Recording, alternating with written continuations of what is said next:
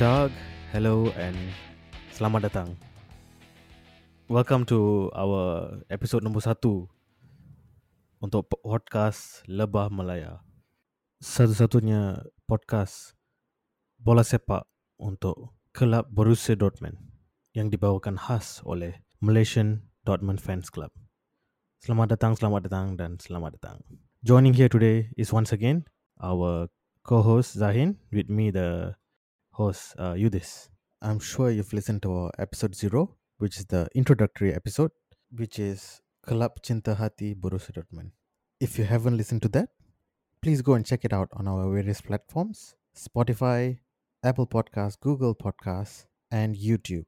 Okay, and now let's go to our first main topic of, of today. Uh, maybe we can talk about uh, the last game that, that we played, match day 25 of uh, of 34 Dortmund versus Cologne dekat uh, uh, West Westfall Stadium or Signal Iduna Park. So uh, we'll go into that.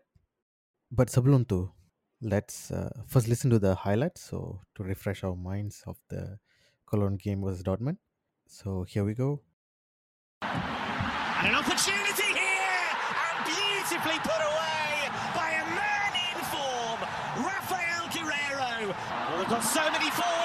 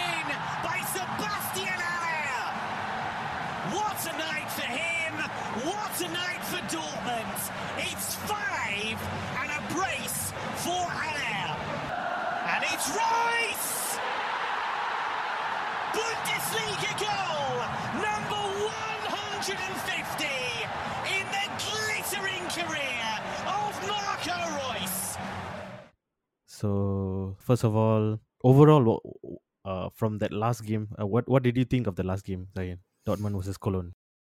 Hmm, ini adalah kita punya permainan atau perlawanan yang setakat ni kita dapat gol yang banyak. Saya tak ingat sebelum ni kita, kita ada gol yang banyak juga sebelum ni. Cuma saya tak ingat uh, bila perlawanan terakhir kita ada gol sebanyak yang ni.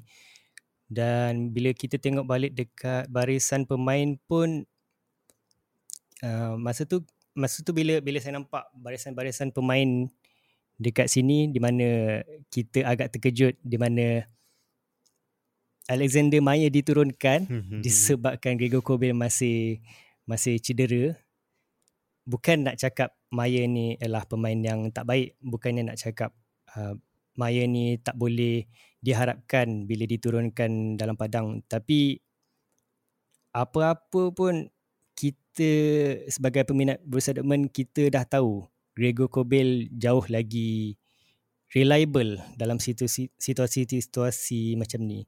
Tapi kalau kita tengok pemain kita, bahagian defender kita pun boleh bolehlah cover Maya walaupun ada satu satu bolos saya rasa ini adalah setakat ni adalah result yang terbaik kita. Dan kita ada kita pakai formasi yang biasa kita pakai itu iaitu Edin Terzic punya formasi yang dia minat di mana dia suka main empat di belakang iaitu Julian Riazon, Schlotterbeck, Zule, Wolf. Saya rasa ini adalah empat defender yang sangat reliable juga di mana kita boleh jadikan Riazon dengan Wolf sebagai kita punya wingback yang di mana kita akan gunakan keluasan padang kita di bahagian kiri kanan walaupun Rezon ni ramai dah start bercakap Rezon ni tak ada skill bola yang yang yang boleh diharapkan tapi sebenarnya saya suka dia. Saya suka dia. Dia kira macam ada energetik tu yang boleh naikkan semangat semangat uh, pemain-pemain. Bila dia tengok bila pemain kita tengok Riazon ni masih lagi aktif, mungkin itu salah satu motivasi untuk naikkan semangat pemain untuk teruskan sentiasa aktif. Sebab kalau kita tengok pun sebelum-sebelum ni atau senang cerita musim sebelum ni kita banyak kalah di bahagian mentality sebenarnya. Kalau kita dah start uh, bolos satu gol boleh nampak yang kita terus rasa down. Uh, pemain-pemain kita semua terus muka jatuh ke bawah, terus hilang mentality atau hilang momentum. Uh, dan saya rasa bukan setakat Riazon je yang uh, yang menaikkan semangat. Saya rasa sebenarnya ini adalah Edin Terzic punya kepakaran dia untuk naikkan mentaliti pemain walaupun kita tengah bolos. Sebab kalau kita bandingkan dengan macam saya cakap tadi, kalau kita bandingkan dengan perlawanan sebelum-sebelum ni di mana uh, manager kita bukan Edin Terzic, kita boleh nampak pemain terus akan jadi drop. Dan saya baru cakap pasal defender je tadi, uh, mungkin uh, saya akan bagi saya akan senaraikan pemain-pemain kita dan mungkin saya akan tanya pendapat pendapat Yudi sendiri apa apa yang bagusnya tentang uh, pemain yang kita gunakan lawan Cole ni dan uh, barisan pemain yang kita ada sekarang ni Maya, Riazon, Schlotterbeck, Zula, Wolf, Dahoud, Royce, Guerrero, Bellingham, Malen, Halle. Saya rasa Guerrero ni mungkin salah satu topik yang boleh kita cakapkan juga sebab dia bukannya bermain di posisi yang sebelum-sebelum ni kita tahu. Hmm. Biasanya sebelum ni mesti dia akan main di bahagian wing back atau bahagian kiri belakang yes. di mana di, di, di mana dia akan bawa bola ke depan tapi dalam masa, masa yang sama kalau kita kena serang dia akan cover balik bahagian belakang. Tapi bukan dalam situasi ni. Situasi ni uh, sama ada Wolf atau Riazon dekat bahagian kiri. Saya rasa Riazon yang jaga bahagian Guerrero. Jadi saya nak tanya apa pendapat Bro Yudis uh, berkenaan dengan uh, squad barisan squad masa lawan Kolon ni?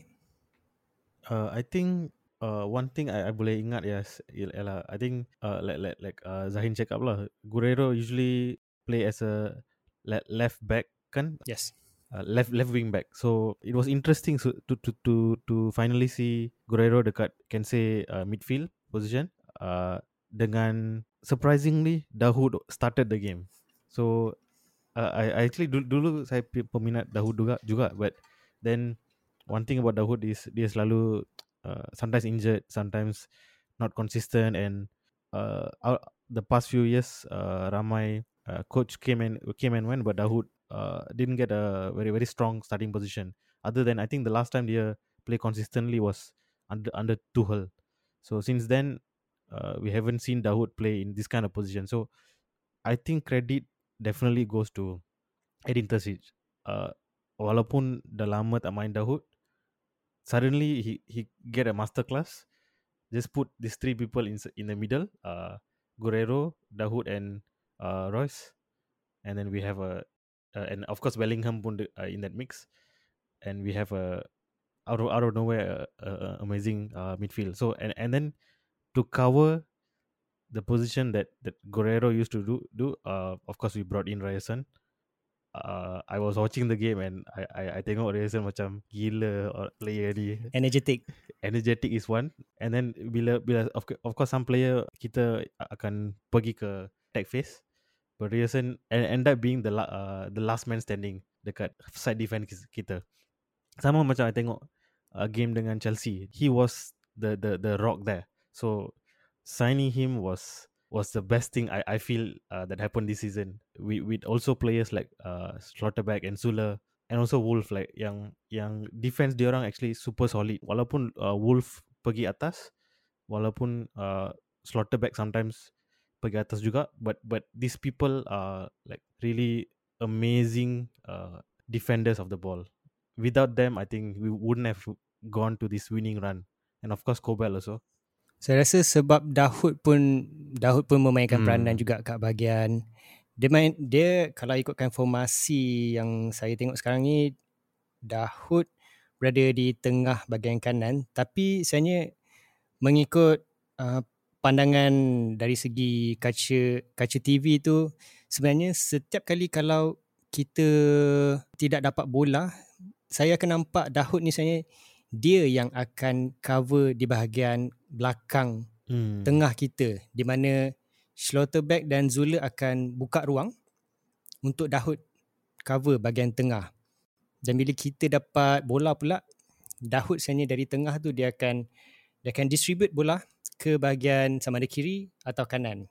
Kalau kita tengok pun sebelum-sebelum ni pun sebenarnya boleh nampak yang Terzic ni memang nak gunakan bahagian sayap kiri kanan kita dan kita akan mengharapkan uh, orang tengah uh, orang depan kita sama ada Sebastian Hmm. Haller atau Anthony Modest atau Mokoko untuk dapatkan gol. Sebab apa yang saya ingat masa awal-awal musim hari tu semasa latihan di Switzerland saya ada nampak beberapa report di mana Edin Terzic membuat temu ramah pandangan Edin Terzic sendiri kalau tak tak silap saya. Hmm. Apa yang saya tahu dia ada mention berkenaan dia akan utilize bahagian sayap kita dan dia mengharapkan Sebastian Haller untuk gunakan skill bahagian udara dia untuk tanduk bola Hmm. masuk ke gol. Tapi masa itu masa masa sebelum kita dapat tahu yang Sebastian Haller ni ada malangnya ada kesakitan yang memang sangat teruk di mana dia tak dapat diturunkan selama setengah musim saya rasa betul tak? Saya rasa setengah musim kan? Hampir setengah musim Yes. dan di situ uh, Edin Terzic tak ada pilihan lain selain membeli Anthony Modest. Kalau kita tengok Anthony Modest punya statistik pun boleh nampak sebenarnya Modest semasa di Cologne ada lagi banyak gol di bahagian udara Hmm. berbanding kaki. Dan dia ialah orang bahagian uh, penyerang bahagian tengah. Kalau ikut Cologne punya pemain permainan pun memang Cologne akan gunakan Modest sebagai adalah orang utama untuk cross. Dan kalau kita tengok Cologne kalau kita tengok permainan ni pun boleh nampak yang Edin Terzic gunakan Zula sebenarnya. Kalau ikut statistik eh apa yang saya nampak sebenarnya Zula mesti dia yang jadi permulaan build up kita Yes. di mana mengikut statistik yang saya tengok sekarang ni contoh macam gol pertama kita, uh, saya sentuh gol pertama dulu Hmm. hmm. ialah Zula uh, passing kepada Wolf lepas tu Malen dan Malen passing ke Guerrero dan hampir semua gol-gol yang saya tengok ni atau gol yang dalam highlight mesti bermula daripada Zula Hmm. dan dia dia akan distri, dis, distribute bola ke bahagian sama ada kiri atau kanan. Dan saya rasa setakat ni plan Terzic sangat-sangat berkesan dari segi dia punya style lah. Tapi mungkin masa awal-awal musim tu tak berapa tak berapa kena lagi kot sebab mungkin pemain masih nak membiasakan diri. Mungkin kita akan tekankan juga pasal perbezaan Terzic dengan Thomas Tuchel masa kla- klasika nanti. Itu yang itu yang seronok sekarang ni sebab saya rasa ramai orang akan membuat perbandingan juga. Uh, Terzic dengan Tuchel. Sebab dulu dah pernah pegang Borussia Dortmund. Hmm. Jadi uh, sementara sebelum kita cakap pasal gol-gol Dortmund ni mungkin saya nak sentuhkan juga apa pemen- pendapat Bro Yudis berkenaan dengan Terzic. I think mula-mula mas, masa uh, Fa- Favre was second uh, and then he had to take over. Uh, beginning he was he was uh, dia pernah ada experience as a assistant coach in in many many different leagues. Setahu saya ada dekat West Ham juga. Yes, West Ham. Dan itu juga kenapa dia punya English dia sangat baik kalau tengok uh, temu ramah dia. Tapi mungkin Ya. dari situ juga dia dapat pengalaman. Dari situ juga dia boleh tahu dia boleh belajar apa-apa yang dia perlukan untuk bawa kelab dia iaitu Borussia Dortmund. Sebenarnya Terzic ni merupakan orang yang betul-betul betul-betul minat Borussia Dortmund daripada dulu lagi. Mungkin kalau kita nak bandingkan dengan uh, manager yang lain-lain pun dia, dia akan ambil kerja sebagai manager sebagai satu kerja saja bukan dari segi minat. Hmm. Kalau dibandingkan dengan Terzic ni boleh nampak Terzic betul-betul sayangkan klub ni. Dia yes. merupakan the Dortmund boy dari kecil lagi. Saya rasa dia lah dia lah manager yang sesuai untuk kita sekarang. Tak kisahlah kalau orang nak cakap hmm. dia tak ada pengalaman ke apa. Tak semestinya pengalaman. Eh, of, sudah semestinya lah pengalaman tu penting. Tapi uh, saya suka bagi pendap- sudut pandangan macam ni. Kalau kita ada contoh kalau kalau kita sebagai pekerja dan kita ada bos yang betul-betul sayangkan company dia, sayangkan syarikat dia, kita boleh nampak bos ni akan buat segalanya untuk syarikat dia dan untuk uh, staff-staff dia dan kat situ juga saya boleh nampak Terzic ni dia jenis betul-betul sayangkan kelabnya dan dia sayangkan semua staff-staff dia dan kat situ kita sebagai peminat Borussia Dortmund boleh nampak perbezaan perbezaan mentaliti dari segi pemain-pemain ni diorang makin rapat. Hmm. Diorang makin support each other berbanding sebelum-sebelum ni.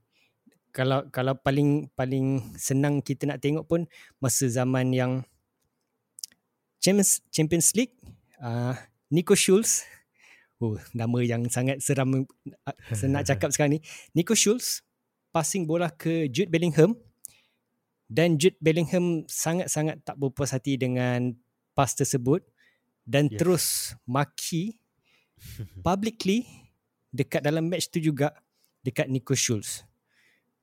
Uh, masa tu memang kita punya atmosfera antara pemain memang sangat-sangat teruk. Tapi boleh nampak sekarang ni Terzic Terzic rapatkan dinamik atau atmosfera yang baik. Hmm. Dan itu saya kait, kaitkan juga dalam yang tempat kerja kita. Kalau kita ada bos yang baik, kita rasa seronok nak kerja. Kalau kita ada bos yang tak semestinya toksik lah atau bos yang biasa-biasa je, kita rasa macam kita nak ikut bos tu pun kita rasa tak sedap. Dan hmm. sebab kat situ saya kaitkan yang pasal kerja tu. Yeah, one thing about Terzic yang ramai tak tahu, mula-mula dia dia actually was a scout and also assistant coach untuk uh, youth team in 2010 to 2013. So dia memang was uh, closely working with Klopp. So 20, 2010 to 2013 is I think our golden golden days uh, dari dari dua dua Bundesliga title and also Champions League final. And then so he started there. And then like like after that he was a assistant coach at, at Besiktas assistant coach dekat West Ham. Uh, then few other uh, yeah, and then from West Ham, that's how, that's when he became assistant at Dortmund, and so on. That that's how he, he ended up being Dortmund coach. So that that progression from assistant coach. So so basically assistant coach, but assistant coach will be the ones very close to the players. That that's how uh usually teams work. Uh, that's how they the, the assistant coach will be the the you can say communicator between the coach and the players. So because of that experience of years of being assistant coach, uh, belajar cara nak nak nak be very close to the players. So when dia end up being a uh, coach, everybody everybody every in the dressing room really loves him. So that's how dia dia boleh gather the players. Like uh, walaupun kita ada uh, bad run of games uh, before the World Cup, for example, uh, after the World Cup uh, from in the uh, camp in Bad Bad Ragas, Switzerland, dia dia dia dia dapat nak kumpul tenaga and dapat nak um, get get uh, one mind I can say with, with all the players.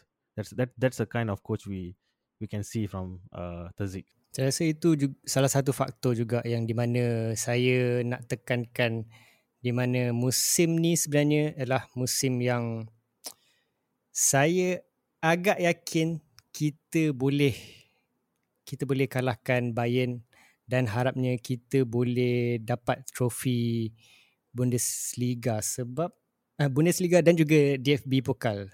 Sebab Yes. Kita ada barisan pemain yang sangat-sangat mantap dan juga manager yang betul-betul manager yang betul-betul faham uh, pemain kita. Saya ada saya ada baca beberapa report daripada Twitter.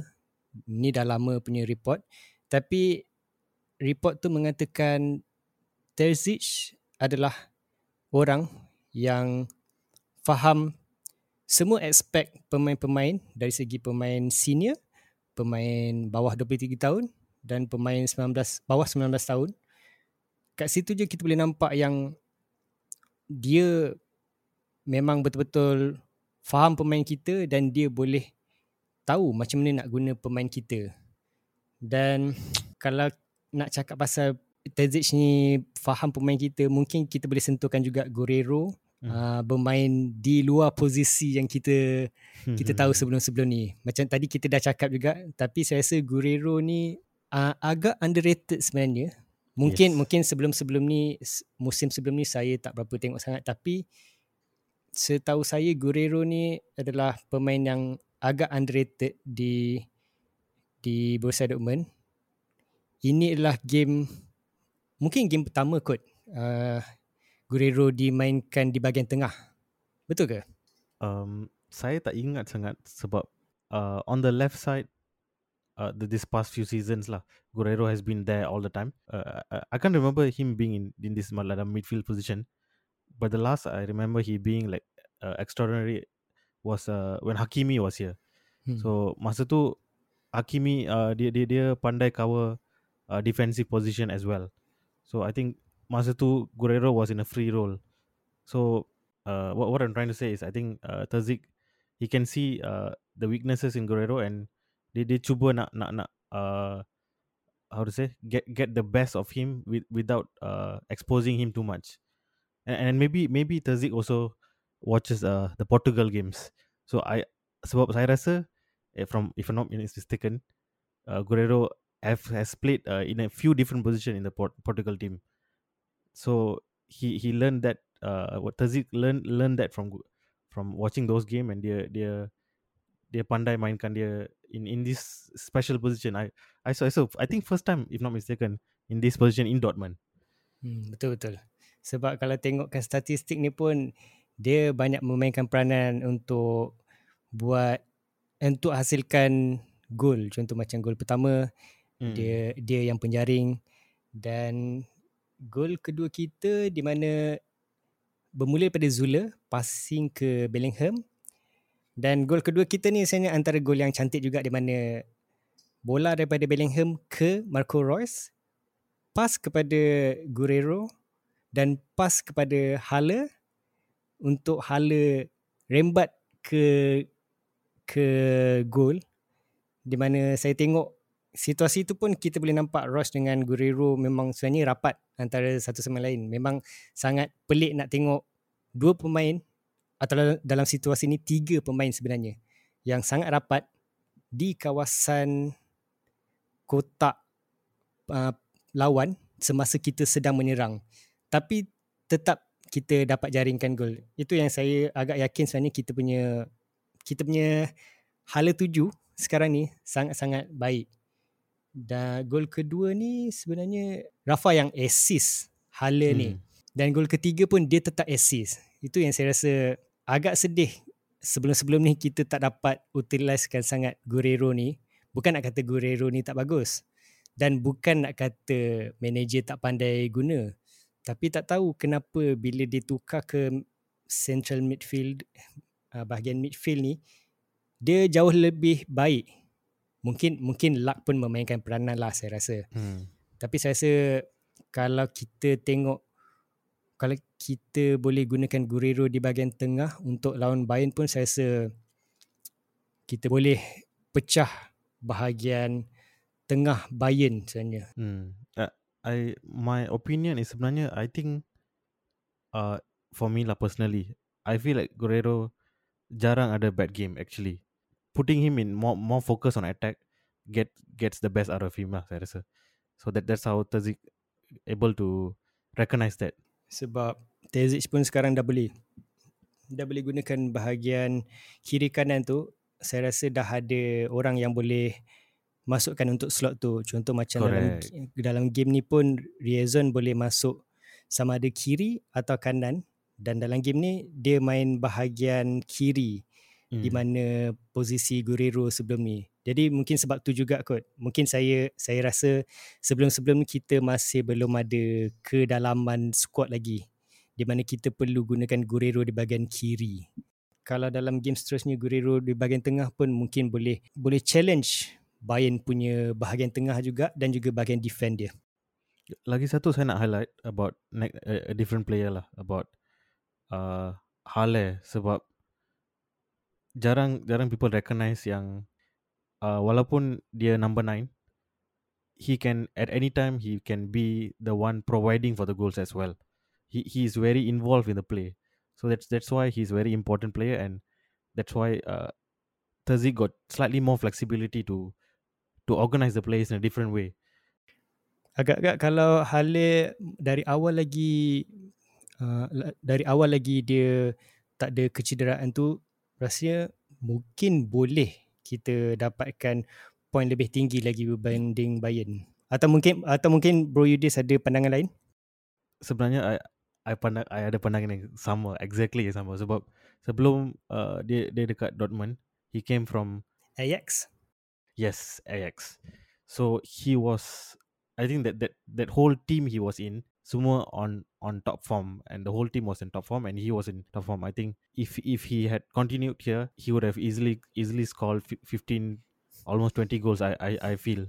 Because of biasalah player kalau dia dia on form and dia dia join a big team macam example Haaland. So so things like that i think i think he he lost his chance because of of course lah the the, the cancer it, it happened we we can't avoid Yes. it but but all even though it happened he the the first day he recovered dat- datang preseason first game they, they score goal. So imagine imagine what kind of player he is. In- even now walaupun dia bukan uh, 100% he can still score goals can still contribute to the team. I feel like it's that's that's an amazing is amazing player. I can't remember any other player that that has come back from cancer and immediately has an impact Saya rasa kita Seriously. kena pertimbangkan juga berkenaan dengan kanser tu sebab bukan senang nak recover balik dal, uh, selepas dia mengalami kecederaan. Adakah itu kecederaan sebenarnya, kanser tu? Saya, saya cakap kecederaan je lah. Sebab benda tu agak berat untuk semua orang merasa. Tapi kena pertimbangkan juga yang Hala ni walaupun dia dapat 2 gol tapi sebenarnya dia masih kalau mengikut pendapat saya dia masih lagi belum capai prestasi terbaik dia. Tapi dalam game ni dia tetap dapat 2 gol. Itu sebenarnya saya rasa kalau kalau dia tak ada penyakit tu dari awal season sebenarnya kita boleh boleh pergi jauh lagi. Dan sekarang ni untuk persediaan lawan Bayern pun kalau persediaan untuk Bayern ni saya rasa saya boleh rasakan yang Bayern ni pakai pemain yang sangat-sangat laju hmm. tapi tapi untuk berkenaan dengan defender tu eh, defend Bayern tu mungkin kita boleh gunakan Hala ni sebagai orang yang fizikal dan kita boleh gunakan bahagian sayap kita untuk main crossing lebih di mana dia akan dapatkan percentage untuk menang bola di bahagian udara dan harapnya dapatkan gol sebab dia statistik Hala pun sebelum-sebelum ni gol pertama dia ialah gol yang menggunakan kepala ialah tandukan. Hmm. So mungkin saya saya yakin Terzic mesti ada cara dia sendiri tapi saya rasa kita akan main banyak di bahagian kiri kanan dan kita akan banyak main crossing di bahagian udara. Sebab kalau nak ikutkan pemain-pemain Bayern pun sejujurnya kita susah lah nak bahagian susah nak lawan pemain-pemain yang dalam pendapat saya pemain yang laju sebenarnya. Laju dan juga fizikal lah saya rasa. Saya rasa bahagian crossing tu mungkin kita boleh kita boleh menang di bahagian situ. Menang dari segi aerial, menang dari segi udara. kita guna hala. Kita rasanya kalau nak nak terang eh, kalau kita nak habiskan berkenaan dengan permainan kolon ni pun saya rasa ini pemain ini perlawanan yang terbaik kita antara yang terbaik hmm. sebab kita ada 6 gol dan prestasi-prestasi pemain kita pun sangat baik. Cuma itulah mungkin saya akan sentuhkan juga berkenaan dengan Anthony Modest sebab saya saya tak berapa berkenan sangat dengan cara Modest ni di mana dia tak gunakan fizikal dia atau tak gunakan dia punya kelebihan dia untuk menjaringkan, menjaringkan gol. Sebab bagi saya dalam game Cologne ni pun ada satu peluang yang dia sepatutnya boleh dapat depan gol di mana Bellingham hmm. sendiri yang pas uh, atau cross bola tersebut ke Modest tapi mungkin terkena pemain Cologne dan dia punya reaksi berdepan dengan gol di mana bola terreflect daripada defender tu menyebabkan dia tak dapat nak golkan daripada bola. Sepatutnya mungkin saya rasa kalau Hale atau pemain-pemain lain yang ada insting untuk positionkan diri dia sebenarnya mungkin dia boleh dapatkan gol. Tapi saya tak tak berapa berkenan dengan Modest uh, diturunkan atau dimasukkan dalam mana-mana game pun dan saya harap dia tak masuk lah mm-hmm. dalam uh, berkenaan uh, berlawan dengan Bayern nanti. I think uh, uh, uh, untuk uh, based on the so many games we've seen, I pun dah dah tak uh, berkenan dengan Modest sebenarnya. Se- sebelum dia datang ke Dortmund, actually I, for years I'm actually a big uh, Modest fan sebab sebab dia seriously for for for the so many years he has been very consistent. Dia uh, tukar club pun dia dia selalu perform uh, he used to be in Cologne and he left to a different club. I tak tak ingat club mana. Then dia dia datang balik Cologne Cologne still on form masa tu last season. So I thought oh uh, okay. So I thought uh, Halai Halai can play. But when I heard the rumor okay we're going to bring uh, Modest I thought okay uh, senior player and a lot of experience and he can contribute headers to the team tapi once he came, I have two problems. One of it is I will put on the recruit, recruit recruitment. sebab yes, he's a great player, tapi does he suit the team? Rasa macam tak. Sebab this last few season we are, if you think, if you look at all our goals, the last few season, we are not a big crossing team. Yes, betul. Yes, so I think je bring, bring, bring in uh, Modest. So now we can see he doesn't work with our team seriously. Because he his play is very limited to to being like a he is a number nine tapi bukan dia bukan uh, he can only be at the top of the pitch. That only there he can contribute. He can't be involved in the play. So it's very awkward I feel in in this Dortmund team tapi kalau kalau kita sentuh berkenaan dengan uh, point yang bro Yudis cakap tadi we are not a crossing team betul? Itu itu saya setuju. Tapi saya rasa kita tetap akan utiliskan juga bahagian kiri kanan kita untuk membuat crossing sebab salah satu benda utama eh, salah satu benda yang menyebabkan Modest masuk ke Borussia Dortmund adalah tactical di mana kita akan menggunakan crossing lebih banyak dan mengikut report-report sebelum-sebelum ni pun semasa awal musim ada juga yang bercakap di mana Tezic akan gunakan sayap kita untuk main crossing tapi mungkin nasib kurang baik untuk Modest hmm. uh, di mana dia tidak perform seperti yang diharapkan. Dan saya rasa Tezic kena Tezic kena faham juga dalam situasi situasi di mana kita akan berdepan dengan kelab besar contoh macam Bayern uh, pada minggu ni. Saya harap Tezic perlu bijak untuk tak gunakan Modest. Dan saya cakap ni dalam dalam cara yang sangat baik lah bukan untuk untuk merosakkan prestasi Modest tapi saya rasa dia tak perlu diturunkan pun. Mungkin pilihan kedua untuk striker kita mungkin bolehkan boleh gunakan Mokoko sebenarnya.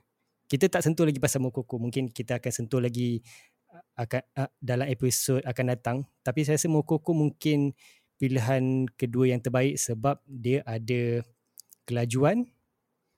Dia masih muda lagi dan dia sebenarnya boleh belajar macam mana nak gunakan uh, tactical kita dan utilize semua padang di bahagian tengah.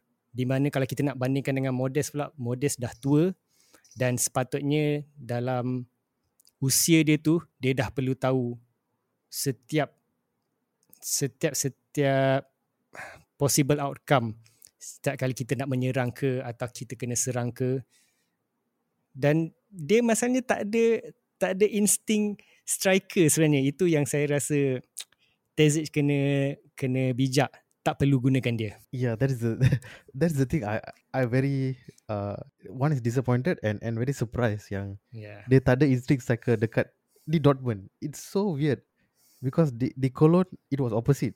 He reminds me of uh Lukaku actually sebenarnya. Sebab dia dia ada physicality tu, dia dia ada instinct. But just like how Luk, when Lukaku came to Chelsea, tiba-tiba flop betul-betul muka uh, apa muka kau pula Ti- tiba-tiba uh, Bodes rasa macam a big flop juga. Okay, so I think we move on from him. I think I just want to touch a, on another player because I think walaupun game ni he was wasn't his best game, but he he had that fire in him. I I feel for me, uh, Malen had an in- interesting role in this game, and dia dia memang contribute banyak. Dia memang uh, for for me lah. Ever since the uh, World World Cup uh, break was over, I think Malen has been putting so much work into it. Walaupun dia dia kadang-kadang dia tak un, dia unfortunate ataupun dia tak on form, dia really hardworking and you can see in this in this game uh, he managed to even score a goal in uh, before the half time. mungkin kita boleh harapkan Malen juga sebenarnya sebab dalam bola sepak ni macam-macam boleh jadi. Sedangkan sebelum-sebelum ni kita tak percaya pada kelebihan Emre Can tapi sekarang dia adalah Oh my god. adalah pemain yang kalau kita tak turunkan dia kita rasa macam tak tak selesa di bahagian tengah untuk mendapatkan bola dan saya harap Malen itulah jadi pemain yang dia akan improve. Cumanya kalau nak sentuh pasal Malen ni salah satu benda yang saya tak berapa suka pasal dia ni kalau dia dah berdepan situasi depan gol dia dia punya sepakan tu hampir semua sepakan dia akan betul-betul kat tengah gol Hmm. kat betul-betul di mana posisi penjaga gol duduk. Kalau tengok gol dia yang ke uh, gol keempat, uh, bola daripada Niklas Zule lagi, macam saya cakap, build up Hmm. daripada Zule, pas ke Malen dan Malen sepak bola tu betul-betul ke keeper. Tapi nasib berpihak pada dia, dia dapat gol tu. Bola tu mungkin terlampau laju yang keeper tak dapat nak tepis keluar tapi dia tepis ke dalam. Tapi hampir semua sepakan dia boleh nampak yang Malen ni shoot betul-betul ke posisi keeper. Mungkin itu yang boleh dia improve akan masa datang harapnya lah. Yeah, that, that one is quite obvious lah. I think, I think our our our uh, attacking coaches need to focus on giving training to Malin dengan uh, Modest untuk finishing. Only, I rasa finishing saja problem dia orang. Yes, yes. Kalau finish finishing okay, boleh. I, that that is the what that is what Hala, Hala has naturally yang um, Malen and and uh, Modest you still need to work on. I feel. Okay, so overall, I think like like, like we we talk about so much about the team, but we didn't talk about the goals. I think o- overall, amazing goals by the whole team. Like like like most of it like um uh, uh, I, I think it was all build up play and like like you say lah dengan macam with, without Sule uh, like bringing the ball uh, from from from defense to attack attacking phase I think we wouldn't have got, gotten this kind of scoreline uh, uh, of course uh, Guerrero uh, plays a part. Uh, Royce, we didn't even talk about Royce. Oh my god, oh my god. what a game he had! Uh, scoring two goals, and I, I really like this. His the last goal also is like so re- really a solid performance, like like a real uh captain's performance. I feel. Bercakap dengan Ross juga salah satu yang dia boleh bawa masuk untuk perlawanan Cologne nanti eh perlawanan Bayern daripada Cologne nanti salah satunya mungkin sebab pengalaman dia yang dah lama dengan Bundesliga dah lama dengan perlawanan-perlawanan besar ni macam dalam permainan perlawanan Cologne ni pun banyak juga yang dia memainkan peranan untuk dapatkan gol-gol kita. Contoh macam gol ketiga kita daripada Bellingham passing ke Malen, Guerrero dan Marco Reus. Memang memang saya rasa tanpa dia peluang kita nak menang tu makin menurun. Dan dia memang walaupun dengan prestasi dia yang sentiasa cedera lah tapi dia memang betul-betul senang cerita nadi untuk kelab kita di mana dia boleh dia boleh dia boleh scan kita punya tempo permainan kita. Dia boleh scan kat mana yang kita boleh bawa. Contoh macam posisi ke apa-apa. Dia memang dah berpengalaman dah bahagian situ. Bahagian kolon ni pun memang banyak betul contribution dia. Harapnya dia akan perform untuk perlawanan Bayern nanti. Tanpa dia memang saya rasa peluang nak menang tu susah sebab kita kita tak akan dapat pemain yang ada pengalaman lama dekat Dortmund ni. Okay, so uh, itu itu sajalah pasal pasal Dortmund dengan Cologne. So our last game was was a big game, so 6-1. So next game, upcoming game is the big the Klassiker. It'll be Dortmund versus Bayern at Allianz Arena. So Apa pendapat Bro Yudis uh, pasal dua manager yang yang orang akan perkatakan dalam media nanti? oh my god, I I think uh for me personally, uh I think Tuchel is one has ha- had been in the past one of the best Dortmund coaches ever, and and cara dia keluar pun bukan bukan uh pasal performance, it's just pasal uh di- disagreement with the hierarchy, which which we will talk more about later, and uh it's going to be in- interesting with, with Terzic at, at the top right now.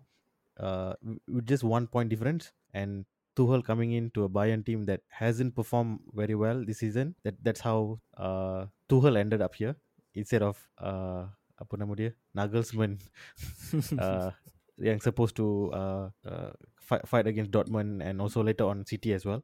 So it's going to be very interesting. And w- one thing is uh, Bayern one part which Bayern I feel has an upper hand is sebab uh, Terzic the whole season would have would have planned to uh, to to fight to uh, fight against Nagelsmann uh, Bayern because dia dah, dah tengok pa- semua pattern dia dia, dia dah ready setup semua dah ready uh, kita pernah lawan Bayern satu kali kita uh, score the last minute goal with Modest tapi tapi now it's going to be very interesting sebab Terzic won't know what Tuchel is going to bring to the table. Either it's going to be a big uh, show up by Bayern with, with Tuchel's tactics satu dengan enthusiasm mereka yang uh, dapat coach baru uh, full full of motivation yang tu satu ataupun dia akan disin- disintegrate sebab Tuchel baru kenal team tu uh, dengan team yang tak perform very well dengan cara dia yang uh, a bit I would say bukan kasar tapi tapi yang yang very strict, very au- authoritarian way. Cara macam uh, apa Guardiola juga. So it's going to be interesting. We don't know what's going to happen. Saya tak nak jadi seorang yang pesimistik ya sebenarnya dan apa benda yang saya nak cakap ni adalah sal- salah satu fakta menarik berkenaan dengan pertukaran manager dari bahagian Bayern Munich. Ini adalah satu tweet daripada Stefan Baxko di mana dia adalah seorang podcaster yang banyak bercakap pasal Dortmund Dan dia juga adalah salah satu inspirasi di mana kita boleh dengar podcast-podcast dia banyak cakap pasal fakta-fakta menarik. Dan salah satu fakta tweet tweet fakta yang dia bercakap pasal pertukaran manager ni adalah pada musim 17-18 Bayern Munich ketinggalan dalam saya tak pasti berapa point di belakang Dortmund dan Bayern Munich hire Ancelotti eh hire hein, Heinz Heinkes macam mana nak sebut saya tak pasti. Dan Munich menang. Dan musim seterusnya 19-20 Bayern Munich di belakang Dortmund hire Flick dan menang musim tu. Dan seterusnya lagi pula musim 22-23 Munich satu satu point belakang BVB lepas tu dia hire Tuchel pula. Sekarang ni kita nak tahu benda tu akan jadi yang sama macam sebelum-sebelum ni ke tak? Harapnya bukanlah. Sebab boleh nampak sebenarnya Bayern pun Bayern pun sangat takut dengan kita punya prestasi ke. Mungkin sebab itu salah satunya dia buat pertukaran yang sangat-sangat drastik. Dia pecat Nagelsmann dan buang Tuchel. Okay, so it's going to be an interesting one. Um, what what do you think Zahin uh, is going to be the the lineup of of Bayern? Apakah siapa player akan masuk? Sebab sebab so far kita tengok uh, this past few games yang on on form ialah for me lah I can see is Kingsley Coman yang yang memang on form. And then other players I think some are on form off form. Uh, and then Bayern also just came out of a defeat to Leverkusen. So what do you think is going to be the uh, formation with Tuchel uh, being the cap the coach? Harapnya mungkin kita boleh gunakan squad yang sama uh, masa kita lawan Cologne baru-baru ni di mana kita gunakan Rafa sebagai orang tengah dan harapnya Gregor Kobel akan diturunkan dan Karim Adeyemi diturunkan. Sebab pendapat saya dalam perlawanan ni perlawanan ni kita perlu gunakan bahagian kelajuan kita.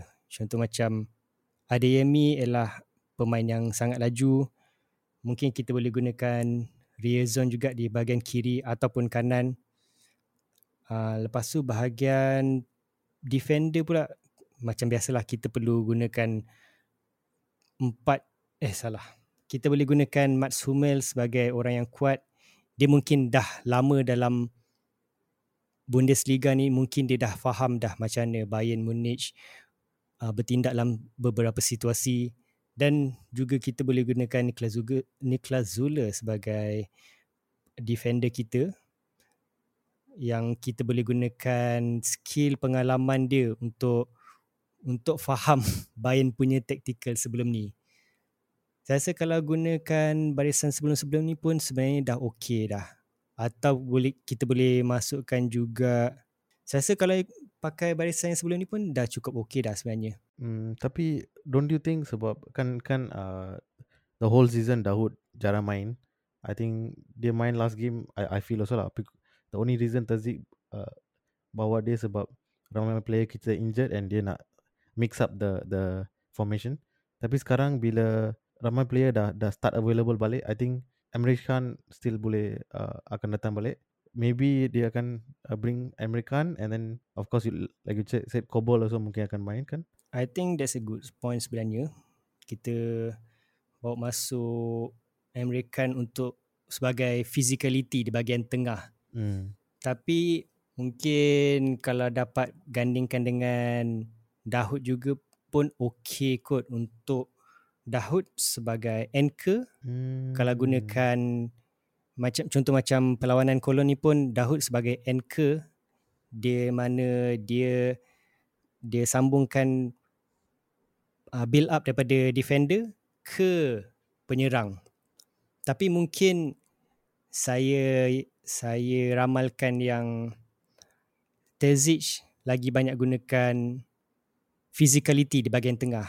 Mungkin dia akan turunkan Saleh Oschan dan juga Emre Can. Tapi tetap menggunakan Bellingham. Mungkin Dahoud akan diturunkan sekejap je sebenarnya. Sebab agak pelik Hmm. sebenarnya kalau sebelum-sebelum ni Dahoud dah dah recover daripada cedera tapi dia tak diturunkan. Yes. Ha, itu yang itu yang agak pelik tak? Uh, itu itu yang agak pelik sebenarnya. So saya saya punya ramalan physicality di bahagian tengah dan kelajuan di bahagian kiri. Dan mungkin Dahoud sepatutnya diturunkan lah. Tapi kita takkan tahu hmm. uh, uh, Terzic punya cara. Harapnya yang terbaik je lah. Sat, uh, other than player ni, I think satu lagi player yang saya harap uh, will be fit and uh, boleh main is of course uh, Julian Brandt. Uh, I, I dengar dia he is one of Karim Adeyemi, Brandt dengan Kobel ada chance nak datang balik. So Kobel yes of course he is the best. He uh, if if he's fit he will be he will be playing confirm. Tapi Julian Brandt dengan Adeyemi I I harap sangat dia dia orang uh, fit enough for this game. I think to wrap it up, mungkin kita boleh ramalkan gol-gol untuk perlawanan The Klasika ni. Saya akan ramalkan yang sudah semestinya kita akan menang. Sebab orang cakap kata-kata tu doa kan. saya akan saya akan ramalkan yang kita mungkin akan ada bolos juga sebab ini adalah perlawanan besar. Tapi saya akan ramalkan kita menang 3-2. oh. Di mana tiga Borussia Dortmund, uh, Bayern Munich dapat dua. Ini ini adalah perlawanan yang besar. Uh, saya yakin memang kita akan bolos juga. Okay, Un- untuk saya saya nak check up 3-2 atau 2-1. Tapi with uh, Tuchel as the coach, uh, we we will also go go with the attack. Walaupun no matter how strong our defense, I think kita pun akan dibolosi and interestingly, I in my mind I have the same scoreline 3-2 juga. so Mungkin itu ialah uh, itu adalah yang realistik kot sebenarnya. hmm, So ini adalah Bayern memang memang memang memang tiga gol kita dapat tu sebenarnya agak agak optimistik sebenarnya. Tapi kalau tengokkan skuad kita pun saya rasa mungkin sebenarnya kita boleh sebenarnya. Kita kita kita sekarang ini dah ada kedalaman yang sangat-sangat meyakinkan berbanding sebelum-sebelum ni. If if even the game goes to a 2-2 draw, I won't be surprised sebab uh, sebab uh, Yes, yes. hari tu pun game dengan Schalke I think very intense game. So this is also going to be an, another intense game and anything can happen. So yes we will see what happens. Uh, hopefully we we get a win out of this. Uh, untuk uh, listeners listener kat, kat luar tu what is your prediction? I think let us know. We have our Twitter handle. Dortmund My Fans. Kita kita ada kita ada social media di mana kita pakai nama Dortmund My Fans di Twitter, di Instagram dan di TikTok dan juga harapnya dekat YouTube pun mungkin boleh follow sekali atau subscribe sekali. so so yeah tell us your your predictions uh we will see who gets it right and and and com- comment comment in our twitter and uh yeah we are we are very keen to know your opinion. Okay so that's all for today's show. Thank you so much for for joining us. Terima kasih and thank you from the Lebah Malaya Podcast. the Leba Malaya podcast. From us at at at malaysia.my fan club thank you from me and zahin. Okay, bye-bye. bye bye auf wiedersehen